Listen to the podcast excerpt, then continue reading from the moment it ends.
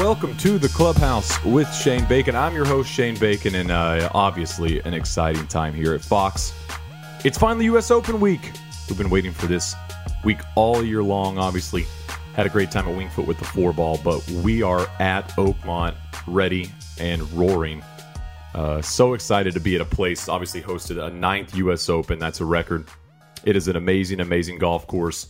If you haven't seen my piece yet on foxsports.com, make sure you go check it out. I wrote something the day after I got to play it back in April, just basically summing up my thoughts on Oakmont, my thoughts on the type of golf course and championship style, place, and facility that it is, what makes it so hard, what makes it so interesting, and what you should expect to see this week. So I wanted to jot all that down. I did it the day after I played, so month and a half or so ago, but uh, clean it up a bit. That's up on foxsports.com backslash golf. Uh, I will have a lot of stuff pumping out there all week long. I'm doing a big mailbag that's U.S. Open specific, uh, doing three shots that'll doom your round, which obviously is any golf shot at Oakmont, but I tried to narrow it down to three golf shots. Also, had a really fun time putting together a piece of the best golf logos of clubs around the United States. That should hit on Wednesday. So keep your eye out. You know, bookmark that page if people still bookmark pages online. Of course, uh, you can get a hold of us if you need at, uh, at the Clubhouse Pod on Twitter you can hit me up at Shane Bacon, and you can use the hashtag Clubhouse SB if you have any questions, comments, thoughts, uh, etc. Anything there, anything longer, lengthier, or really any feedback you have, you can shoot an email to us at the Clubhouse with Shane Bacon at gmail.com. Uh, just a couple household things, uh, just so you're ready, you're set on your DVR this week, starting Thursday and Friday, 10 a.m. Eastern. Uh, we will have live golf on FS1 until 5 p.m. Eastern where we switch it over to Big Fox, take you all the way to dinner somewhere around 8 p.m. Eastern. Of course, that's not it. You can watch live streams of featured groups. There's going to be two featured group streams, featured whole streams as well. That's going to start at 7:30 a.m. Eastern. So obviously, you're going to have a full day of watching golf Thursday and Friday. Call in sick. It's fine. You can get a pass. It's U.S. Open week. It's Oakmont. I think that's obviously completely okay with everybody, especially if you're an obsessive golf fan like myself. Of course, the streams are going to be on Fox Sports Go, USOpen.com, the US Open app, and then we'll stream all of those along with some of the broadcasting coverage as well. Saturday and Sunday, we go live on Fox at 11 a.m. Eastern. That's Big Fox, as do the live streams. So make sure you've got all of that ready. Get all your errands done, get your yard work done, get all that stuff. If you're going to go hit some range balls, obviously go fairly early. I mentioned some of the pieces that we're going to have up on foxsports.com. Today, uh, I was lucky enough to have Bob Ford stop by the clubhouse for a little bit uh, obviously, the, the the the legend that is Bob Ford. Uh, this is his last year as the head pro at Oakmont. He's going to spend the rest of his time at Seminole. He's been splitting up his years, obviously, at those two golf courses. Tough life, you know. I mean, Oakmont, Seminole. Which one are you going to pick? But he's been there since. I mean, since Johnny Miller shot 63. I mean, he, he has been at Oakmont. He's been the face of this golf course and the voice behind it. He knows everything you could ever know about Oakmont. It's amazing just sitting around listening to him talk. So I asked him some stuff about the golf course, about you know his days there.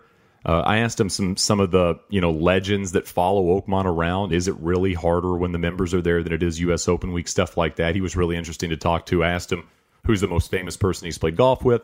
So uh, he'll be up here in just a minute. Um, I also jumped on the No Laying Up podcast. Uh, you can check that on iTunes and, and Google Play, all that good stuff. Uh, I talked with Chris Solomon for 45 minutes or so. We just went over some U.S. Open stuff, some of the things I'm going to be doing this week, at Oakmont, which will be the interviews when the guys walk off the golf course, plus some other fun stuff as well. So go check that out. It's a it's a great little podcast. Um, he uh, he does a really good job with it, and there's some good golf podcasts. I'm telling you, it's not a it's not a complete joke. And and before we get to Bob Ford, I'm not going to do any of the questions because I said I have a big mailbag coming out, but I did want to look at some of the uh, the pairings just because I find some of them extremely interesting. The USGA obviously puts together some fun names at times, and uh, they obviously did it again this year. My favorite pairing initially when I looked at it, you get Bubba Watson and Patrick Reed together mixed with a little Matt Kuchar. So really a, a kind of a spectrum of personalities there, and obviously uh, Davis Love the third will be keeping an eye on that pairing. Obviously, three players that could definitely make the Ryder Cup team. At 8:13 on Thursday, the Beatles group goes out. All former number one players in the world: Lee Westwood, Luke Donald, Matt, Martin Kaymer.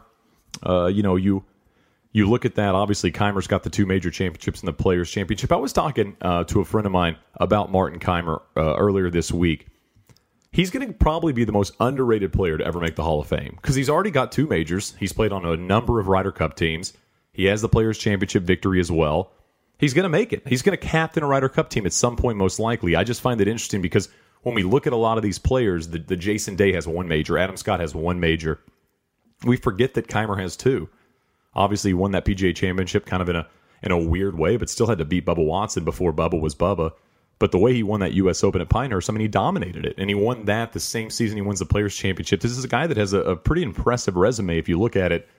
Going to go. Uh, I think he's going to go under the radar when he makes that, but that'll be a fun little pairing.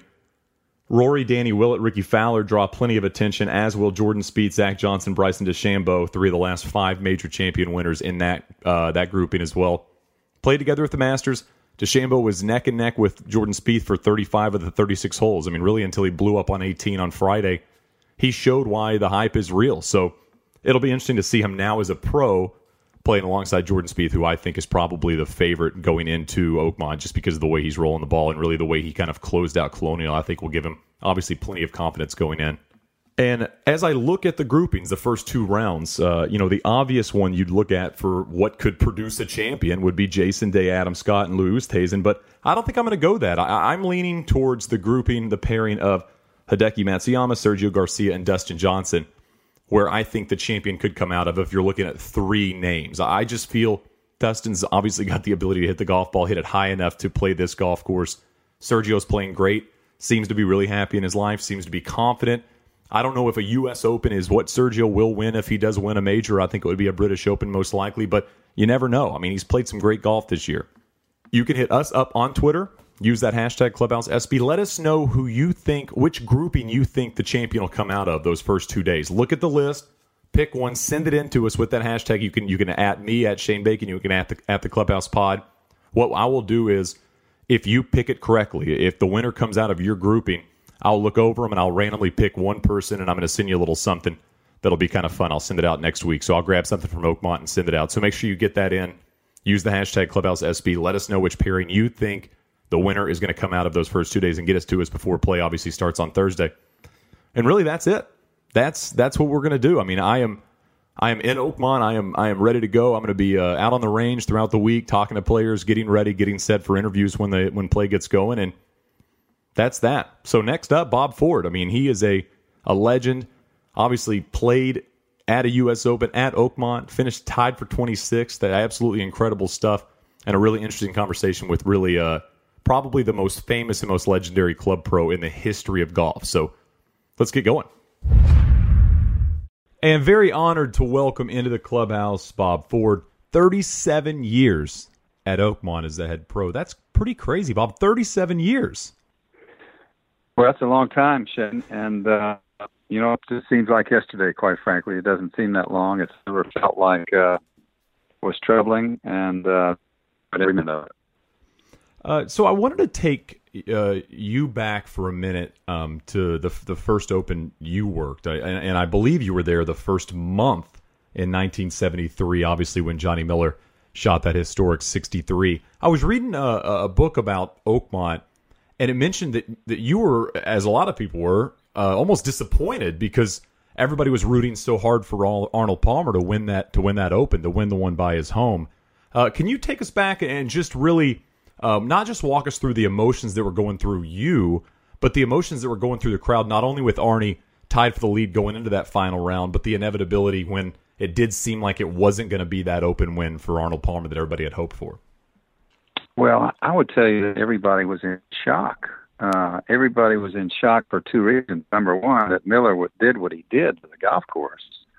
And granted, it was soft and wet out there, but you know there were only three scores under 70 that day. Obviously, he had the 63.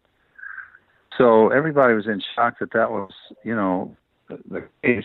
And then shocked that Arnold didn't win. I mean, you know, Arnold got beaten 62 by Jack, obviously, in the famous playoff, and here he comes back 11 years later, looks like he's going to win again. Looks like he's got it in his pocket. He hits it about four or five on number 11 to go to five under or six under, and uh, you know misses the putt and looks up at the leaderboard and sees Johnny Miller at the house at five under, and it just just everything just the emotion came out of him. I mean the energy came out of him. He bogeyed 12 and he knew that was it. He knew knew he wasn't going to win again here at Oakmont, and everybody was.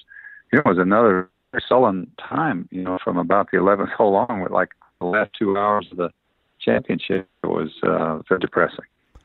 And you mentioned that, that you you we were talking to the head pro at the time and said that can't be right. They must have run out of black uh, numbers because they kept putting up red number after red number for Miller. I mean, is in in your time there, is that the most unbelievable thing that you've been a part of? Somebody going out there and putting up that type of number in that type of environment on this type of golf course. Well, Shane, I'm I'm embarrassed that that story's true. I was 19 years old at the time in college, and uh, I was obviously very naive, and I, I actually thought that they had run out of black numbers because all they were putting up for Miller was was red. And I said that to Mr. Worsham, who was the professional here at the time, and and uh, he said, "No, son, uh, he's making birdies out there." I was just shocked. I was in awe. I just uh, it can't possibly be true. In a, on a Sunday round of a U.S. Open, that somebody would do that. But yeah, that, that's a true story. And you know, going from obviously from seventy three to eighty three, uh, really, I would say your crowning achievement probably as a golfer was playing so well in that U.S. Open yourself. I mean, you know, people know you finished. Uh, I, I, believe did you finish tied for twenty sixth? It's it's the low uh, by a club pro since nineteen fifty nine. Nobody's even made it into a U.S. Open field as a as a club pro since then. Uh, what were your expectations going into to that U.S. Open? Obviously, knowing you were going to be in the field did you feel like you could compete? Were you just trying not to embarrass yourself? I mean, a lot of probably emotions were going through your head before that started, and then to have such a good week after. Uh, what did you think headed in as, as kind of your goal? Well, it's a good call. You know, I think young and dumb is a pretty good statement. I think that uh, you know when you're when you're young, you just don't think about uh, uh, as many things as you think about as you age. So I mean, today I would think about, oh my God, I couldn't possibly go out there. It'd be so embarrassing. But you know, back then you're kind of young and dumb, and I, I certainly didn't think I could compete. And making the cut and playing as well as I did on the weekend was way over my head. But uh, you know, I, obviously, you know, I, qualified maybe a week before the Open, and uh, I got a little nervous that week, and I decided to go and get hypnotized so that I could try to, you know, keep the you know, and on the pro shop concession that week and, and all the things that came under our wing and, and then I was going to have to play on top of it. And, you know, how would I handle or compartmentalize all those things to do? And, and so I got hypnotized. I think it helped me a lot. I got to the first tee. I got out of my elevator and uh, had a different set of clothes on. And all of a sudden I, I was a golfer instead of a, an administrator. So, you know, it worked out well for me. Actually, the key to it, Shane, you know, I played practice rounds on Tuesday with Nicklaus and Weiskopf and Mead, and on Wednesday with Arnold and Crenshaw, Miller, Barber, and J. Tittle. And, uh, you know, by the time Thursday came around, I wasn't so nervous having played with those legends earlier in the week. So I think that helped me a great deal. Yeah, I'm not sure I've ever heard of the the hypnosis working for a golfer. I'd like to know if other people had ever done that. I, I, I never thought to go do that myself. I kind of like the approach. Uh, you know, you go, hey, listen, c- convince me I'm not on the golf course. I think that's probably a, a good yeah. call. And, and you said, you know, young, young and dumb, and it was a question I was going to ask you a little later, but I wanted to ask you now. I guess is, do you feel like experience is incredibly important for these players? At this U.S. Open, or do you just feel like it's going to be a guy that goes out there and golfs his ball the best? Because we've seen obviously Arnold Palmer compete here a lot, wasn't able to win. Uh, we see Angel Cabrera win a U.S. Open over names like Tiger Woods and Jim Furyk, you know, who obviously didn't have a lot of experience on this golf course. And Ernie Els wins in his second ever start at a U.S. Open. Do you feel like experience is important at Oakmont, especially at this U.S. Open, or do you think it's a bit overrated and it's just about who's playing the best golf? Shane, you know, I, I used to think that it was really I used to tell the press every time that the issue came up that it would be somebody that had a lot of experience here. And I'm here to tell you that all, most of our champions uh, that have won here at Oakmont never stood, stood never stood on the property until Monday of the championship week. So, you know, Cabrera was never here, Els was never here. You know, Cabrera wasn't a young man when he won, but Ernie was. And it, it takes young nerves, you know. And uh, you know, we've got this kid uh, playing for the Penguins tonight in Game Five for the Stanley Cup. He's 21 years old and came in, and he's just been a rock. And I, I think that you know the young nerves are you know really important. And you got a Jordan Spieth who's 22 years old, already has the U.S. Open and a Masters under his belt, and uh, somebody like that, you know, Jason Day, these young kids. I think you get in your 30s and 40s. I, I think you know things like the U.S. Open Oakmont are a little bit past you. So I, I would be very surprised if it wasn't a young guy. So you feel like the the golf course demands ignorance almost because if you're if you're not totally sure of all the issues that you've had, it it's a little bit like a, a, a member at a golf course who's who who looks at a hole and thinks I've made a lot of big numbers on this hole before, and there's a lot of people that think, you know, I've birdied this hole a lot before. I almost feel like the, the difference in maybe a good player's mentality and, and maybe a regular golfer's mentality. But I wanted to kind of focus a little bit on Oakmont itself and ask you first, because I saw a video of this, will you explain what porch putting is? well, it's kind of a tradition here for a lot of our, you know, invitationals and member member and things like that. That, that our porch is right above the uh, practice putting green, and we putt down to the, you know, as you know, the ninth hole and the putting green are all one green, so the green's like, you know, 100 yards long, and uh, so we put a pin down on the regular green, and we putt from the porch, and kind of closest to the pin takes a money and it's been a real fun uh, fun thing for the club here. Have you seen anybody hole it before? Oh God, yeah, yeah, absolutely. I mean, it's a it's a lucky kind of a thing, but kind of like a hole in one, you know. But yeah, absolutely, we have. Does the does the does the whole uh, the whole group of people just go completely crazy when when when somebody either either gets it inside of a couple of feet or actually makes it?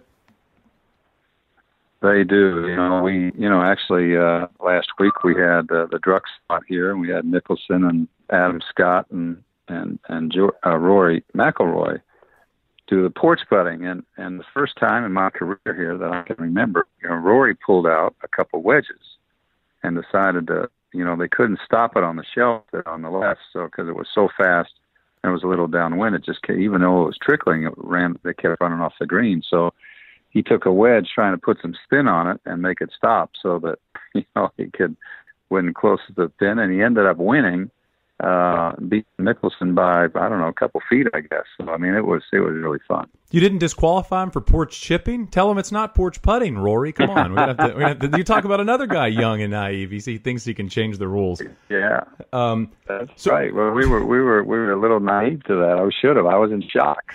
you said we've never seen that before. So. One yeah. thing about Oakmont, everybody hears this about Oakmont. I've heard it a lot. I'm, I'm sure you've heard it a whole bunch too the golf course plays faster. The greens are quicker when it's non US Open weeks. And I wanted to ask you, is that honestly true? Is the golf course really tougher in a sense when the US Open is not there?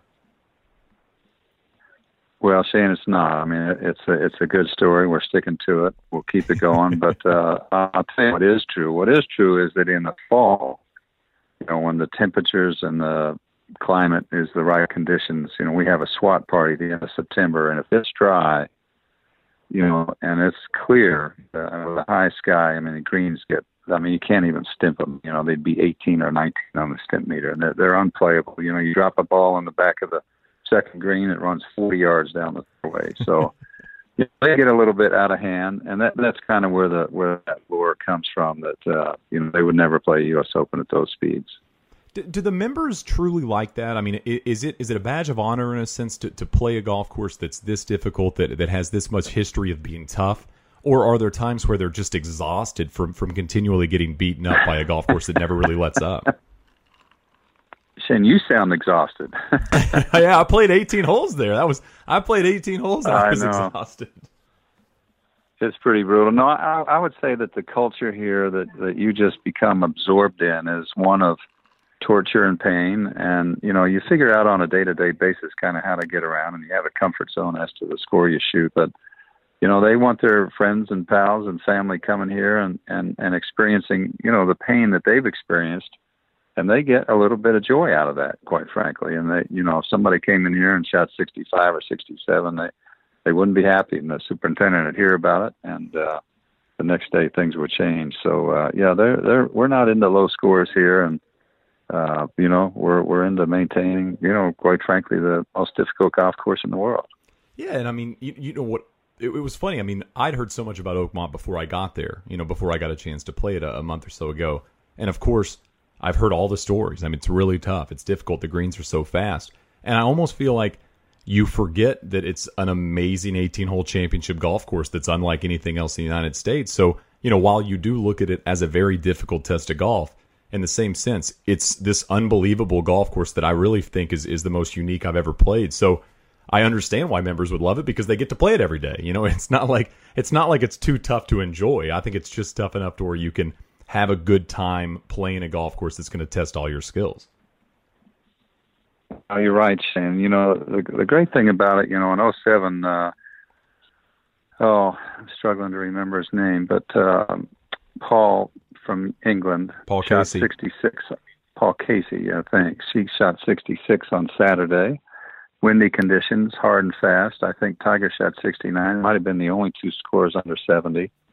And uh, you know, back in '94, when it was everybody remembers how hot it was when Els won.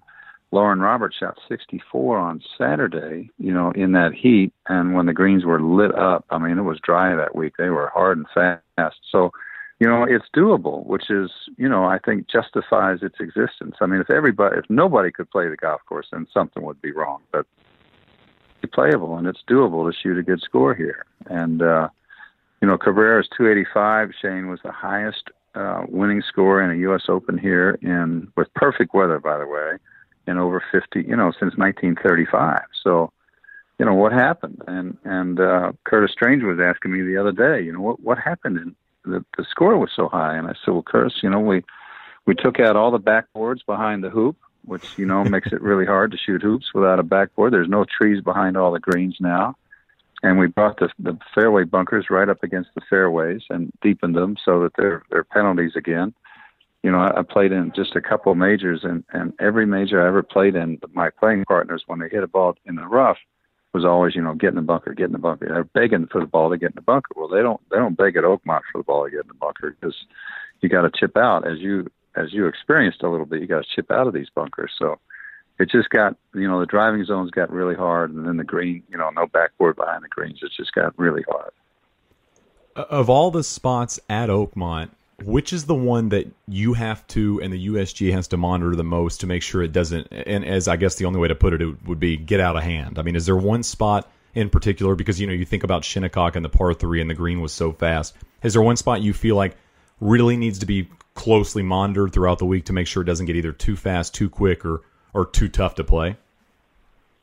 Yeah, I, I would say 12 green would be the one I would be most concerned about. You know, it runs away from you, kind of left to left to right and uh, front to back, and uh, you know it can get it can get pretty tough. You know, where you just you know the ball gets on the green, just funnels. You know, if it's downwind, it just funnels off the back right. So they they got to be pretty careful at number 12. That par five is so hard. I don't think people totally understand how hard all of the shots are. The drive's hard. The second shot, that was the thing that amazed me. That second shot, exactly. you have to hit it perfect. You have to hit it absolutely perfect, or you're either in the in, in a ditch or in a bunker, in, in right rough or left rough. It, it is an amazing par five. But yeah. what, what do you feel like is the biggest misconception about Oakmont that the public might have? People that, that aren't obviously aren't members or don't come around much. Well, you know that it's unplayable and and and like I said, it's it's it's playable. It's playable if you play from the fairway. It's playable if you play the right positions on the greens, and like Jack Nicklaus did back in uh, '62, he had one three putt in 90 holes. I mean, that's pretty extraordinary. Right. So I mean, it's doable. It's not unplayable. And uh, what's the craziest or funniest thing you've ever seen somebody do that was at Oakmont? Uh, and just, I mean, almost as if they went on tilt, if you will, as a poker term. Have you ever seen anybody just lose it? Well, I guess I don't know. I think you know the craziest thing. I think Gary Player, you know, hit it on the first green. He putted it off the green, off the back of the green. He chipped it back on the green and three putted. So he, in a, in essence, he four putted and made seven. I mean that that's the kind of thing that can happen here at Oakmont in a heartbeat. And what's your career low at Oakmont? Because I know you've got a lot of game. Well, I've had a lot of chances, Shane, so it's kind of unfair. I probably played 2,000 rounds here, and, and uh, I've shot 65 a bunch of times. and just could never get it under 65, which is it's just really hard, really hard to finish here. And I'm assuming the word regret isn't in your vocabulary much. I mean, you you've, you've been able to have a, a great career at Oakmont and enjoy your time at Seminole as well. But you initially wanted to be a professional golfer, am I right? I did. I tried the tour school four times, and uh, as I as I say today, and easy for me to say today, I was lucky I never made it, and because uh, I've really enjoyed my my career as a club professional, and it certainly wasn't my end game, but ended up being that, and and I, I certainly want no mulligan Shane. I can understand that for sure, and I can only imagine that you have a pretty impressive pegboard uh, of golf courses that you've played. Is there any that's on your bucket list that you've yet to play?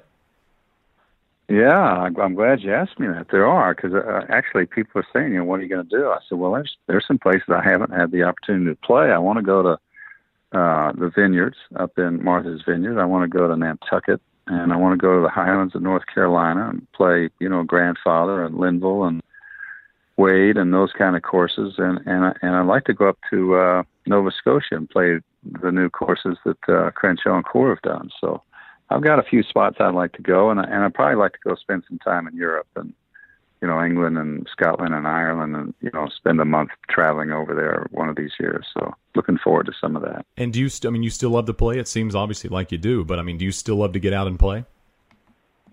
Well, I love it, Shane. Yeah, I, I mean, I can't wait to play tomorrow. We got a big SWAT tomorrow. We got about 80 players. Our last day, we can play the golf course, and uh, you know, my window is is uh, closing in on me, so I'm playing all the golf I can. I love to play. And what's the best golf course outside of Oakmont? And I'll throw Seminole in there as well. But what's the what's the best golf course that, in your opinion, that you've ever played outside of those two? Well, you know, like if I had one course to play again, it would be Pebble Beach. Uh, I just love love Pebble Beach. Love the Mon- Monterey Peninsula and the people and the whole atmosphere out there is extraordinary. All right, I'm going to ask you a few rapid fire questions, and then I'll let you go. But first one's first. You have eaten probably everything on the menu a few times over.